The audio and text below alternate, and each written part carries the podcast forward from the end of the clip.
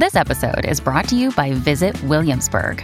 In Williamsburg, Virginia, there's never too much of a good thing. Whether you're a foodie, a golfer, a history buff, a shopaholic, an outdoor enthusiast, or a thrill seeker, you'll find what you came for here and more. So ask yourself, what is it you want? Discover Williamsburg and plan your trip at visitwilliamsburg.com.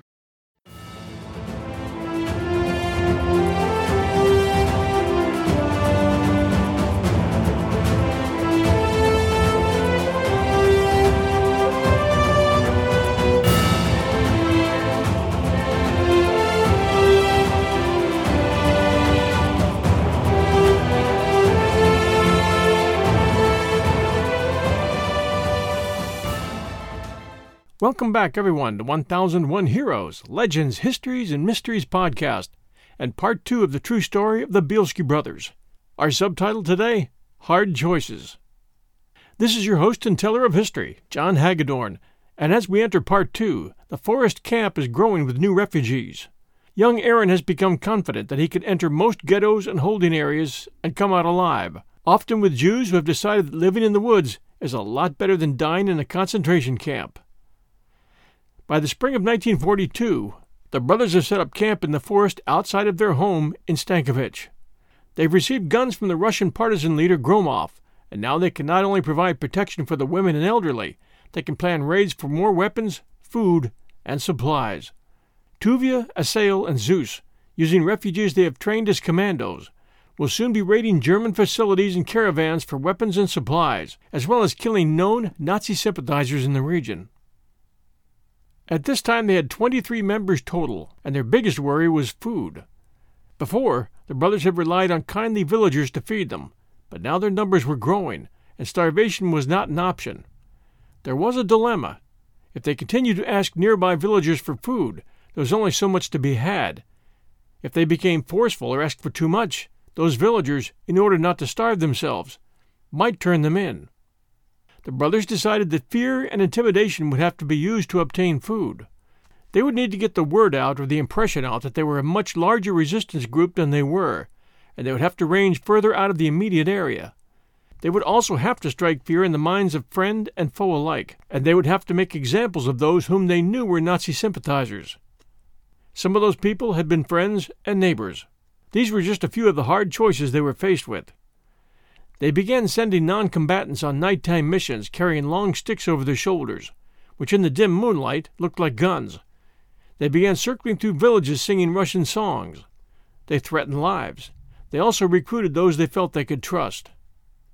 Their biggest concern was the Jews still remaining alive at Novogrudek.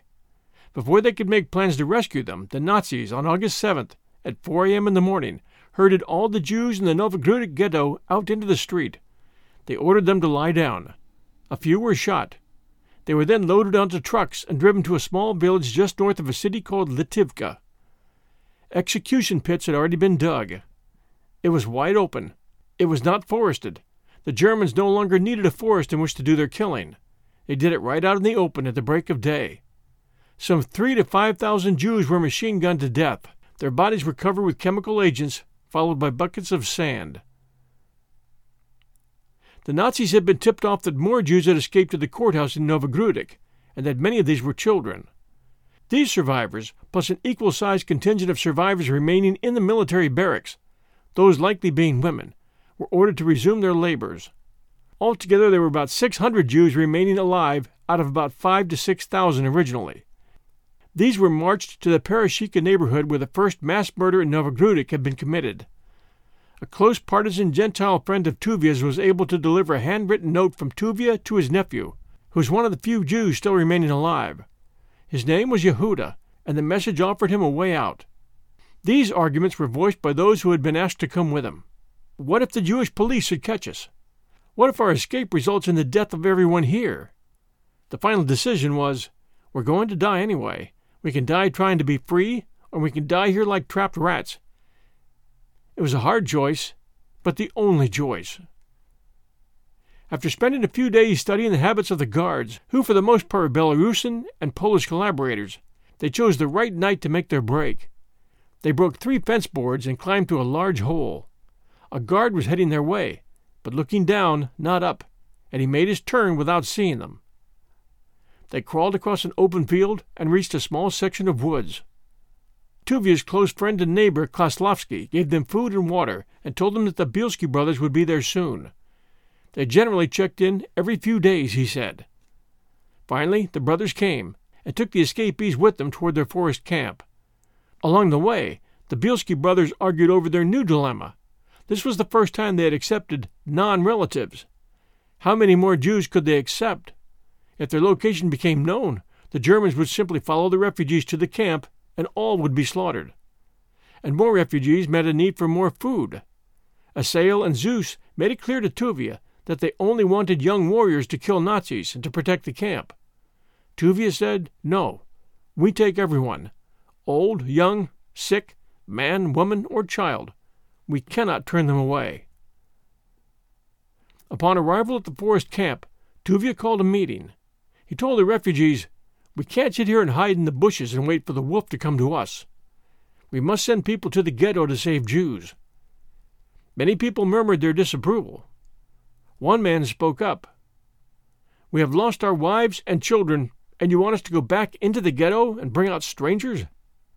One man named Pesach Friedberg spoke up against that voice. What a shame that I picked you to come here. I tried to bring people who would respond to any call to help others. I will be the first to go. But Tuvia looked at him and then at the rest of the refugees. He said, The first ones to go will be those who have refused to go. If they do not do it, they have no place here. We don't want them.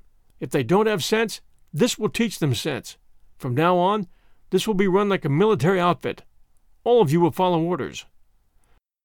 A vote was then made to elect Tuvia as the camp's commander, and it was unanimous. Asael was second, and Zus was third in command. Groups were formed under Yehuda Bielski and Pesach Friedberg, whose purpose it was to head for Novogrudek and bring back anyone who would come. Back in the ghetto, the word was spreading about the Bielski brothers as well as Konstantin Kozlovsky's way station. The debate to try to escape or not was raging in the ghettos. False rumors were started informing people that the Bielskis would only take relatives.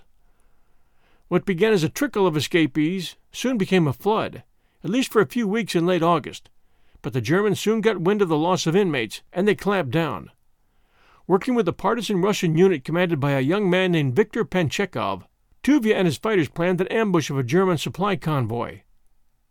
The plan called for a young village girl to act as a spotter and tell the partisans when the last of the convoy was approaching. After the bulk of the convoy passed, two vehicles remained, the first being full of German officers, the second being filled with guns and supplies.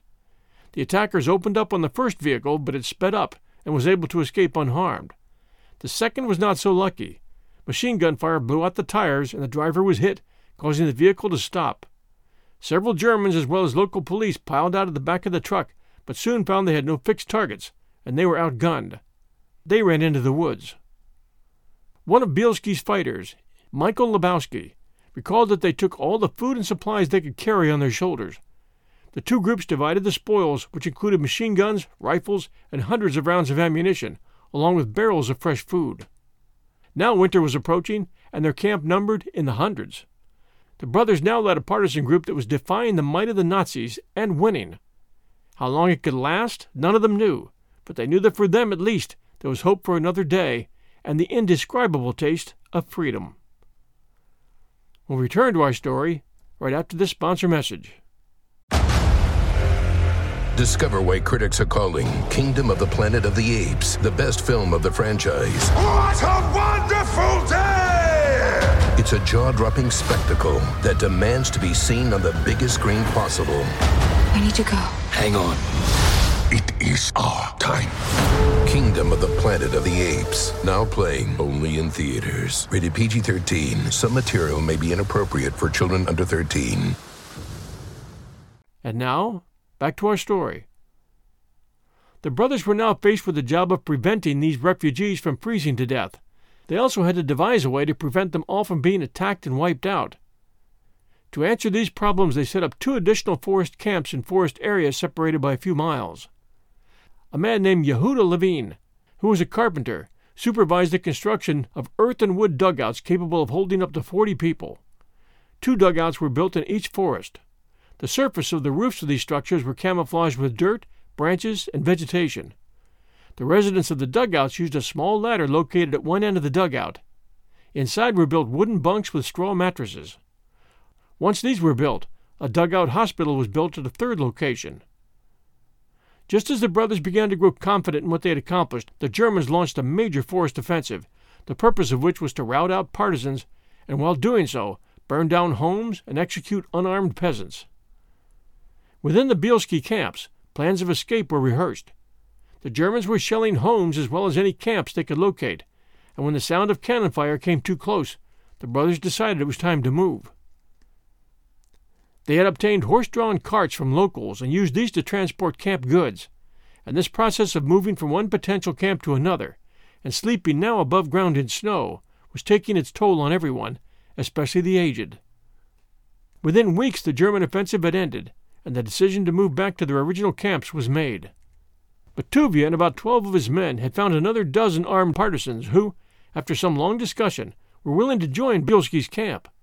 Together they set out for the village of Abelkovich, stopping at the first home they came upon. They began asking questions and were giving the name of an informer who had not been only giving away Jews' hiding places, but killing them as well. Half of the Bielski fighters entered the house wearing red armbands painted with black swastikas.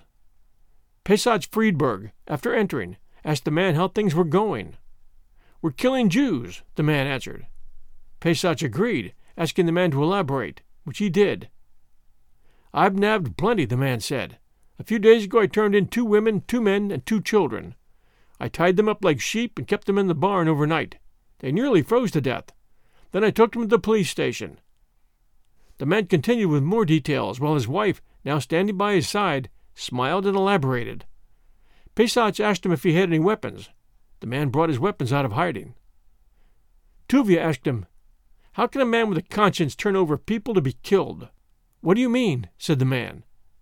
It is the law. We have to obey the law. Pesach asked, Do you know who I am? No, who are you? the man asked.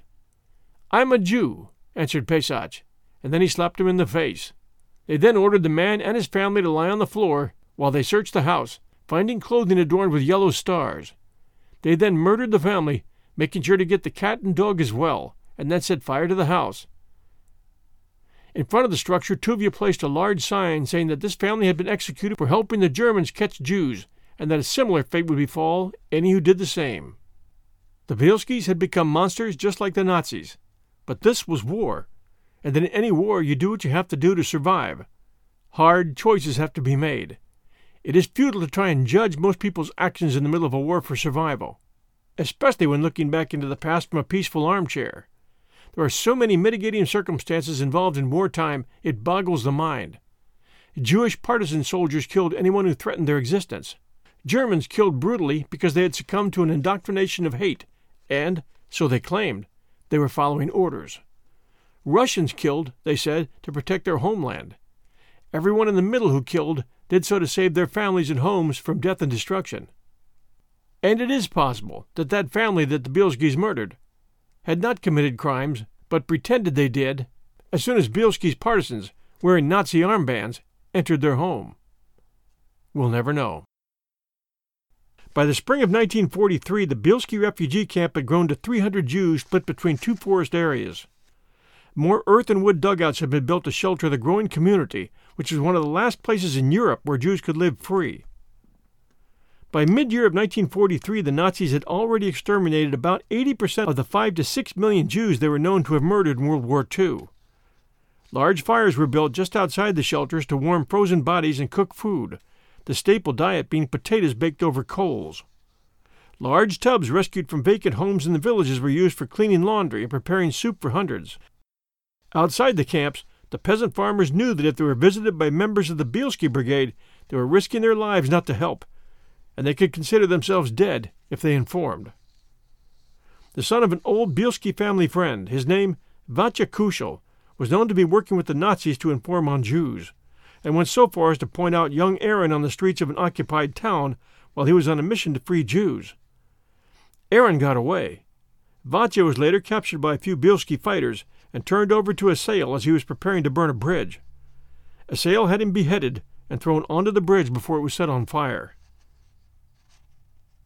On February 15th of 1943, the Nazi-led police force was able to locate one of the Bielski camps by following the trail of some food carts. Mounted on sleighs, a detachment of Nazis numbering about a hundred soldiers killed a perimeter guard, alerting a second guard in the process, who then fired warning shots to alert the camp. That second guard was soon spotted and killed. That camp was immediately evacuated, sending hundreds of people scurrying deeper into the woods. The second camp, a few miles away, heard the gunfire and they moved to a deeper location in the woods as well. The police force moved into the vacant camp and destroyed everything, throwing hand grenades into the dugouts and stealing anything of value, which was basically horses and cattle. Later, the scattered members of that group were found and brought back to one of their older camps. It was terribly cold that day in the forest, so cold that their fire heated soup froze before they could eat it. By mid April of 1943, the Bielski camp numbered over 400 men, women, and children, 100 of the men serving as armed warriors. They moved to a new base in the Huta forest area and dug in, rebuilding a new camp which now began to resemble a village. Many were skilled tradesmen, serving as tailors, candle makers, gunsmiths, teachers, doctors, and even barbers, men and women. But this settlement was short lived. The Germans once again had discovered the camp's location and attacked. This time, ten of the Bielski group were killed, and the group had to leave almost everything behind. Tuvia now needed a safer place for his people, a promised land where the large group could live together. He announced that they were moving to the Naliboki Pushka. This was located about 30 miles outside of Novogrudek.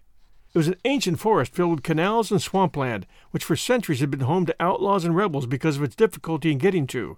And once you were in it, its difficulty in getting around. You had to know how to survive it. Any approaching columns could be spotted early, and it could be well defended. The problem was that getting to it required a long trek through German occupied territory.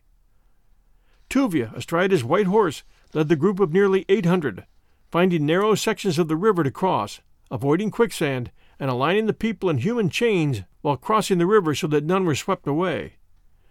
Children were carried on shoulders. Food and weapons were now scarce, much having been lost or abandoned when their last camp was attacked. It took five days to reach the Pushka, and by the fourth day they were not seeing any farms or signs of human habitation. It was remote. They could hear wolves howling in the distance. They did encounter a Russian partisan unit, and that unit gave them what food they could spare. The northern part of the Pushka was in control of Russian partisans under the command of a man named Platon, who had been airdropped into that area to take command of 23 scattered Russian partisan groups. Tuvia and his group would now be occupying the southern part of the Pushkas, near Lake Kromen. The last thing Tuvia wanted was any conflict with the Russians, so he rode into the Russian camp to talk with Platon. He wanted to communicate to Platon the importance of his brigade's contribution to the partisan struggle against the Nazis as well as register a complaint that small bands of Jewish partisans were being raided by Russians who were taking their weapons. This needed to end. Platon promised to look into this. The general warned Tuvia that a big attack was coming. Tuvia reminded him that his group was comprised mostly of non combatants, and the general assigned a Russian unit to him. On his way back to the new camp, Tuvia was depressed by his bad luck. The area he had chosen for safety was quickly becoming very dangerous. As soon as he arrived in camp, he assigned a large group of men to assist their new Russian counterparts in cutting down trees to slow any German advance. Foxholes were built on the edge of the forest, and mines were placed on the roads. The Nazis were indeed coming with a major thrust. Plans had been put in place to wipe out all partisan groups, sparing no one. Anyone who supported them was marked for death an SS Sonderkommando unit consisting of 900 men who had been released from German prisons to create death and mayhem was dispatched under the command of Lieutenant Colonel Oskar Dirlewanger, a sadistic Nazi who truly enjoyed killing. On July 15th, they launched their attack, using heavy machinery to push aside the trees blocking their way. The Bielski sent their non combatants deep into the forest and, with the help of 200 Russian partisans, set up an ambush but the ambush was foiled when a partisan traitor alerted the Germans with a rifle shot. They jumped from their trucks fully armed and ready, and the partisans retreated into the forest, into the Pushka. In the days to come, the Nazi forces overwhelmed the tiny villages surrounding the Pushka, tightening the net around the area as partisan forces put up small but futile efforts to stop the well armed Germans. As the Germans moved toward the Jews' camp, the Russians were fighting for every inch, and soon the battle was taking place within two miles of their new camp. A partisan commander rode into the Bielski camp, saying the Germans were closing in. That night, two men who knew this section of forest well approached Tuvia with an idea. We know where to go, said one, and how to get there. It's a difficult route, but if we can get there, we have a chance of saving these people. They would have to take 800 people through the swamps to get there. Tuvia gathered the group and gave them the news. The enemy is very close, he said, and we have to move deeper into the forest. We will be crossing very difficult ground, much of it swampland. Take all the food you can carry. We leave tonight. They began their trek, entering the swamp, the only sound they made being the sucking sound their feet left as they sank into and pulled away from the muck. Sometimes the water reached chest high. At midnight they all heard the sound of a loudspeaker in the distance. The words came first in Russian and then in Polish. You cannot fight a war against our tanks and cannons. When daylight comes, throw down your guns and surrender. At sunrise, Tuvia, Asael, and their guide Meklas scouted back toward their camp to see where the Germans were located. They found them close to the base they had deserted two days before, and they were spotted. They stayed low and moved as fast as they could back through the swamp to their people. They entered a portion of the swamp which was filled with high grasses, preventing anyone at ground level from seeing them. The odds of 800 people walking through a grassy swampland without being seen by German planes were high. But the planes were now up there, but they were not seen. All day they trekked, reaching the forest just short of Krasnaya Gorka at nightfall. There they collapsed, exhausted and starving. A week passed with the Germans still surrounding them, and the group was hungrier still. Zus took 80 men on a mission to break through the German lines and secure food. He had decided he would head back to Stankovich. He instructed the remaining group that if one of his people did not return in two days, they should follow by the same route which he laid out on a map for them. It was a risky plan, because his not returning could also mean that he had fallen into a trap and been killed. Two days passed, and he did not return. The Bielski group split up into units of about 20 people, each led by an experienced warrior. The last group to leave was Tuvia's, and he was accompanied by Asael. They came across discarded Nazi items, but no Nazis. It looked like they had pulled out. For two weeks, these groups somehow eluded the Nazis and somehow made it back to Stankovich. By the end of August, Tuvia had rounded up nearly all of the 800 member Forest clan. Their food situation had not greatly improved, as the remaining peasants were few, and the Nazis had scoured the area. In the fall of 1943, the Russian commander for the region ordered the Bielski group to split, and Tuvia, Zus, and Asael were given no choice. For the survival of all, they had been forced to align with the Russians and put themselves under their command. One group under a Jew named Kessler had stayed back in the Pushka, managing to evade the Nazis and building a strong base camp the Russian commander ordered that the Bielskis organize a combatant group in the forest outside Stankovich, where they had begun, to be commanded by a Russian partisan commander with Zus as deputy commander. A non combatant unit made up of women, children, and non fighters would be re established in the Doboli Pushka, the northern half of the Pushka, through which they had fled earlier that year, and in which Kessler and his group were located. This group would be led by Tuvia. Asael was sent to Sergei Vasilyev's brigade to serve in reconnaissance. All this greatly bothered Tuvia, who felt that his greatest strength was in unity, and now the Russians were breaking the brothers up. And with the Soviets in control, his goal of saving Jewish lives was out the window. To add insult to injury, Tuvia was given only five days to split up the groups and relocate them. He was able to convince a large number of his warriors to stay with the non combatant group for their protection. Zus was actually okay with the split believing that there had been a number of instances where they could not counterattack or properly defend the entire group due to the large number of non combatants who were present. Just after reaching the forest outside of his hometown of Stankovich in October of 1943, Tuvia's group was turned around. On the way, he obtained all the tools and equipment he could from local peasants and set about to rebuild a much larger camp. When work got underway, he spent weeks traveling through the region trying to locate stray groups of Jewish survivors, which he did, sending them to his camp. They all had stories of survival. Some had jumped off trucks headed for execution sites. Some had escaped from the ghettos. Some had hidden out in sympathizers' homes until they were forced to leave. At the new base camp in the Pushka, work progressed at a rapid pace as the winter approached. New dugouts, which could accommodate up to 50 people, were built. Abandoned homes and villages were scoured for any items that could help. As it all came together, Tuvia's mood improved as he realized that the Germans, having to shift their attention more and more to the fighting fronts, were no longer able to mass large attack groups in the Push region. Asael, who had been assigned with the protection of the command post of Soviet partisans, was chafing at not being able to help his brothers or command attack troops. Finally, he deserted Vasilyev's command and traveled back to join Tuvia in the Pushka. Tuvia, as well as Asael's wife Haya, was overjoyed to see him, but also wary of what the Russian retaliation would be for disobeying orders. That camp in the Pushka, which contained a number of skilled craftsmen, grew into a functioning village, offering a smokehouse, two medical facilities, and scores of workshops, one containing 18 tailors.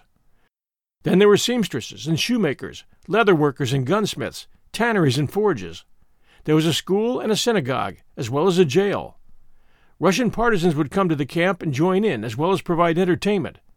For the first time in years, these forest Jews felt a glimmer of chance that they just might survive after all. By late 43, early 44, the situation outside the two forest camps was changing, and it was hard to tell then if it was for better or for worse. There were anti Soviet Polish partisan units appearing around Novogrudok and Lida. These worked under the mantle of the Home Army, and these Polish partisan units were blatantly anti Jewish. They were called the White Poles. Their general, Bor Komorowski, had issued an order for the killing of all partisan Jews, which he regarded as bandits. The Germans offered them weapons and medical care. Add to the White Poles the arrival of thousands of pro German Cossacks who had fled from their homes in the Caucasus after the Red Army victories over the German Wehrmacht troops. The Nazis supported them as well with weapons, ammunition, and medical care. And then came the Belarusian soldiers under the command of Boris Ragula. He was a Nazi collaborator from Novogrudok. He was given a 150 man unit dressed in Nazi uniforms and told to kill as many Jews and Russians as he could find. The Nazis were unleashing the hounds of hell on Belarus, but as bad as it all was, word was still getting around that they were getting their butts kicked on the Russian front. By the late winter, early spring of 1944, the Pushka camp, with the help of the Russians, completed the construction of an airstrip, which went a long way to helping bring food, medicine, and fighters, as well as weapons. With these weapons came orders to send groups of fighting men into the thick of it, carrying food and weapons to Zus's camp near Stankovich, and carrying out more attacks and raids. Asael led one of the commando units, and he was kept constantly busy. They blew up tracks using mines, raided Nazi storage units, and ambushed enemy patrols, and enemies were not hard to find. The only thing that was hard to find in Belarus was Jews. The Nazis had killed most of them off. Millions of them. Tuvia and Asael had their own headaches with dissension in the Pushka camp, which was being caused by Kessler, whom you remember as being the commander who stayed behind during the last mass exit of Tuvia's people. Kessler still ran his own camp a few miles from Tuvia's, and he began constantly complaining to the Soviets, who oversaw both operations, that Tuvia wasn't handling things right.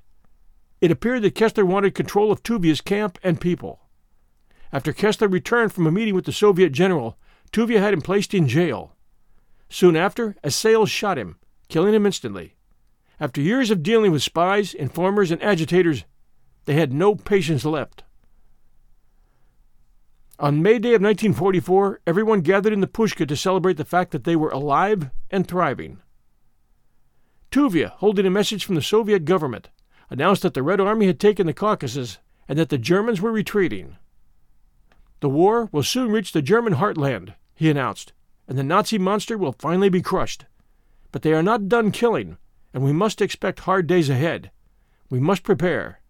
And Zus at his camp, was busy fighting Cossacks, White Poles, and Nazis.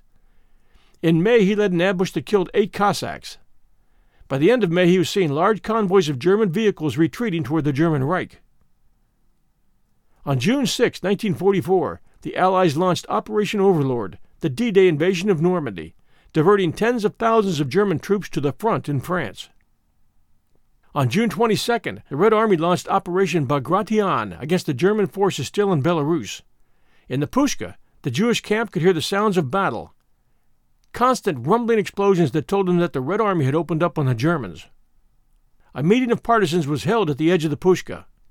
A Soviet messenger arrived and announced that a large German force had been surrounded at Minsk.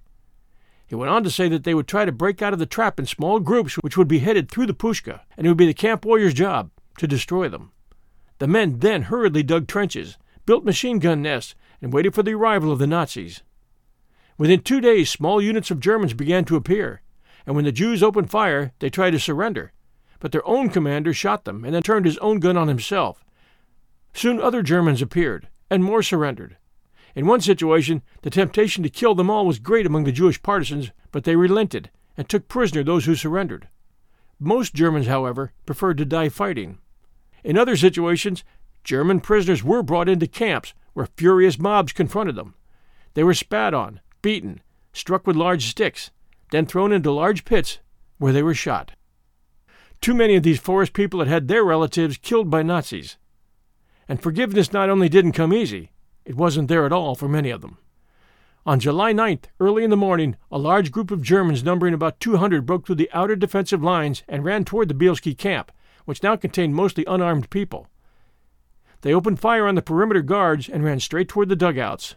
The camp residents climbed out as they approached, the Germans being only a hundred yards away and coming fast, and immediately Tuvia, arriving on horseback, and knowing that the residents couldn't take on a 200 man armed force, ordered them to flee, which they tried to do, creating total bedlam in the camp. The Nazis arrived on the run, throwing grenades into dugouts and spraying machine gun fire, killing about a dozen partisans, men and women. Armed partisans began arriving in camp, and firefights broke out between the Germans and the partisans. Half a dozen Nazis had been killed. The rest ran. Soon after that, news quickly reached the camp that the Red Army had defeated the Germans. The Pushka camp people ran to the nearest roads and greeted columns of Red Army soldiers who were marching after the retreating German forces. One shouted, The war is over. You can go home. Most of them had no homes to go back to, but the message wasn't lost on them. They wept for joy. The following morning, after all they owned had been packed on horses and carts, the entire group gathered in the square.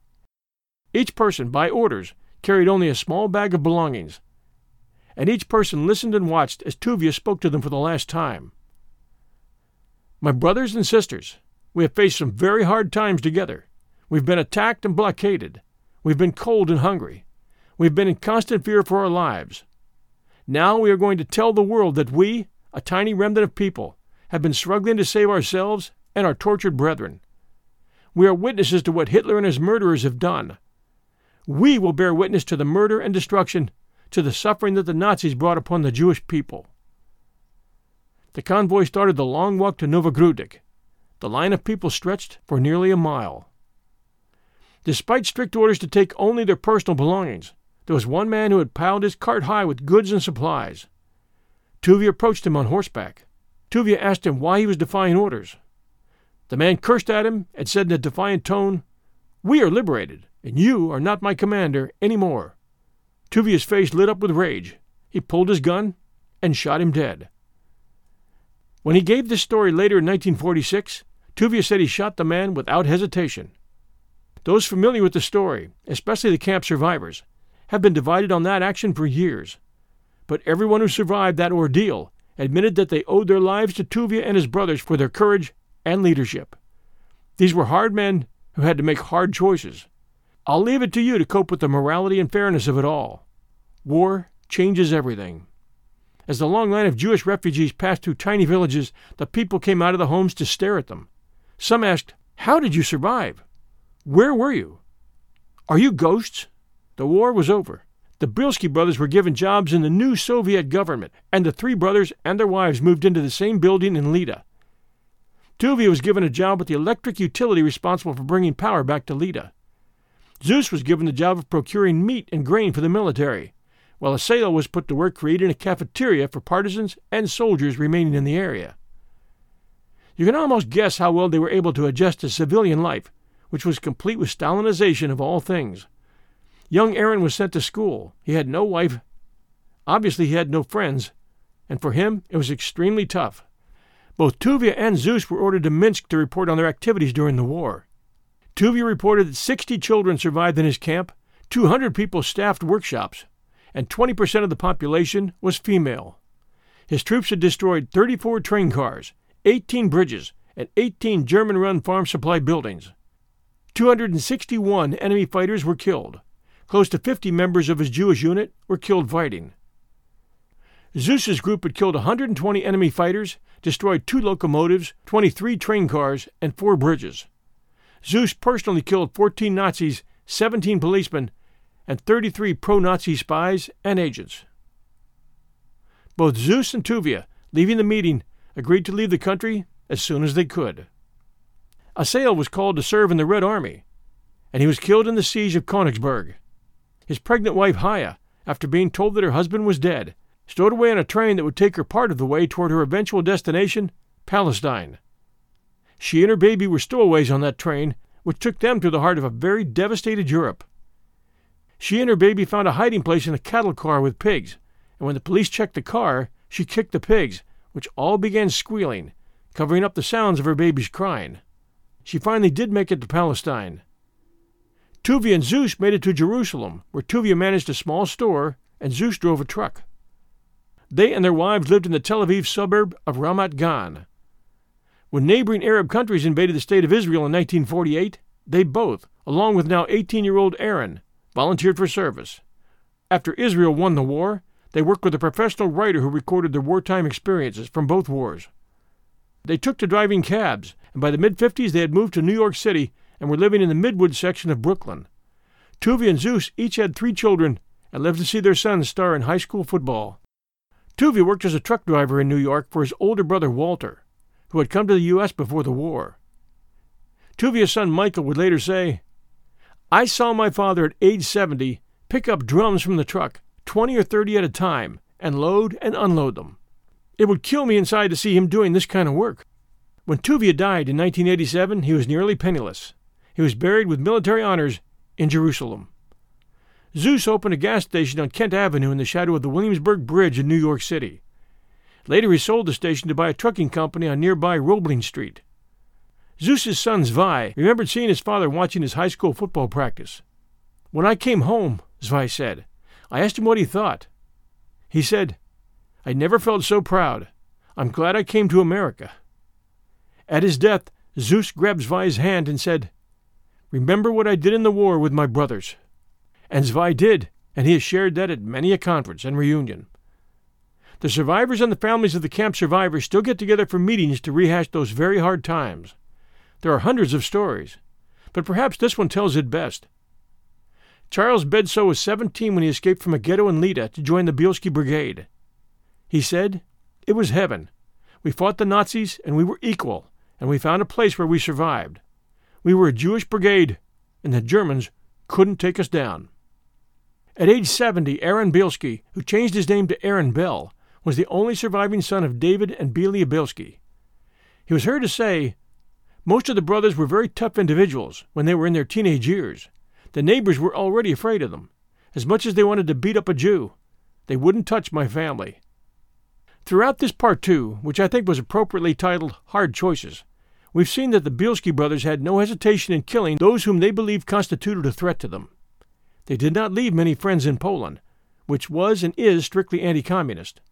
The movie created a storm of controversy, and we'll discuss that, along with the making of the movie Defiance, right after this sponsor message. The filming for Defiance began in September of 2007 in Lithuania, and it went into general release in January February of 2009. It is available today on Netflix and YouTube for starters.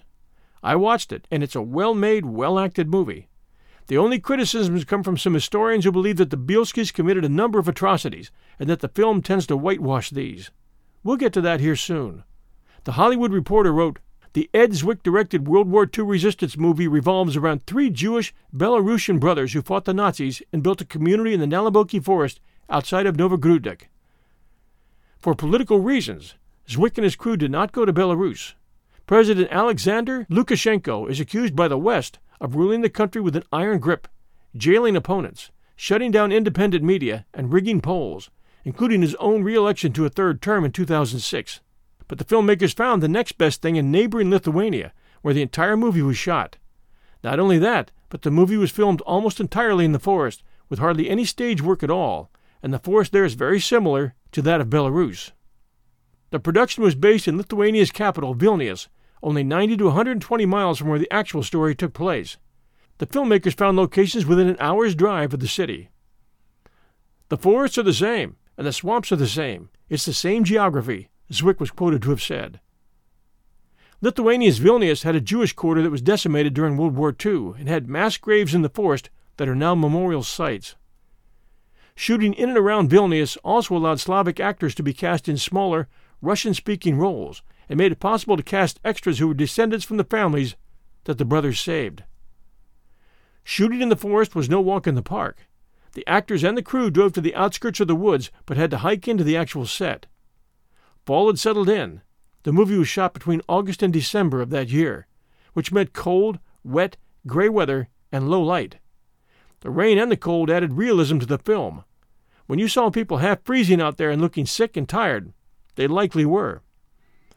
There was real snow in the forest, but more was added in scenes that required it. When you are under these adverse circumstances, people tend to bond, and this is a movie that's about community, Zwick said. We formed our own community. The conditions also kept the actors and crew members humble. Jean Brugge says that they arrived at the base camp in the morning, lived in the forest for the day, and then went back to the hotel. But those who lived through this did not, he says. We have on parkas, and we have a catering truck, and so you are always thinking of what it was for these people to survive for all those years, not days, under those circumstances. Zwick began writing the script for Defiance in 1999 after he acquired the film rights to Nechama Tec's book titled Defiance The Bielski Partisans. By the way, Zwick's production company was called the Bedford Falls Company. Some of you 1001 fans might remember the interview and show we did around the movie It's a Wonderful Life, which was set in the fictional town of Bedford Falls. The Times and The Guardian reported that in Poland, the Poles fear that, quote, Hollywood has airbrushed out some unpleasant episodes from the story, such as the Bielski partisans' affiliation with those Soviet partisans directed by the NKVD who committed atrocities against Jews in eastern Poland, including the region in which the Bielskis operated. The Polish Gazeta Wyborcza reported six months before the film's release that news about the movie glorifying the Bielskis has caused an uproar among Polish historians who referred to the Bielskis as Jewish communist bandits and said that the movie departed from the truth on several occasions.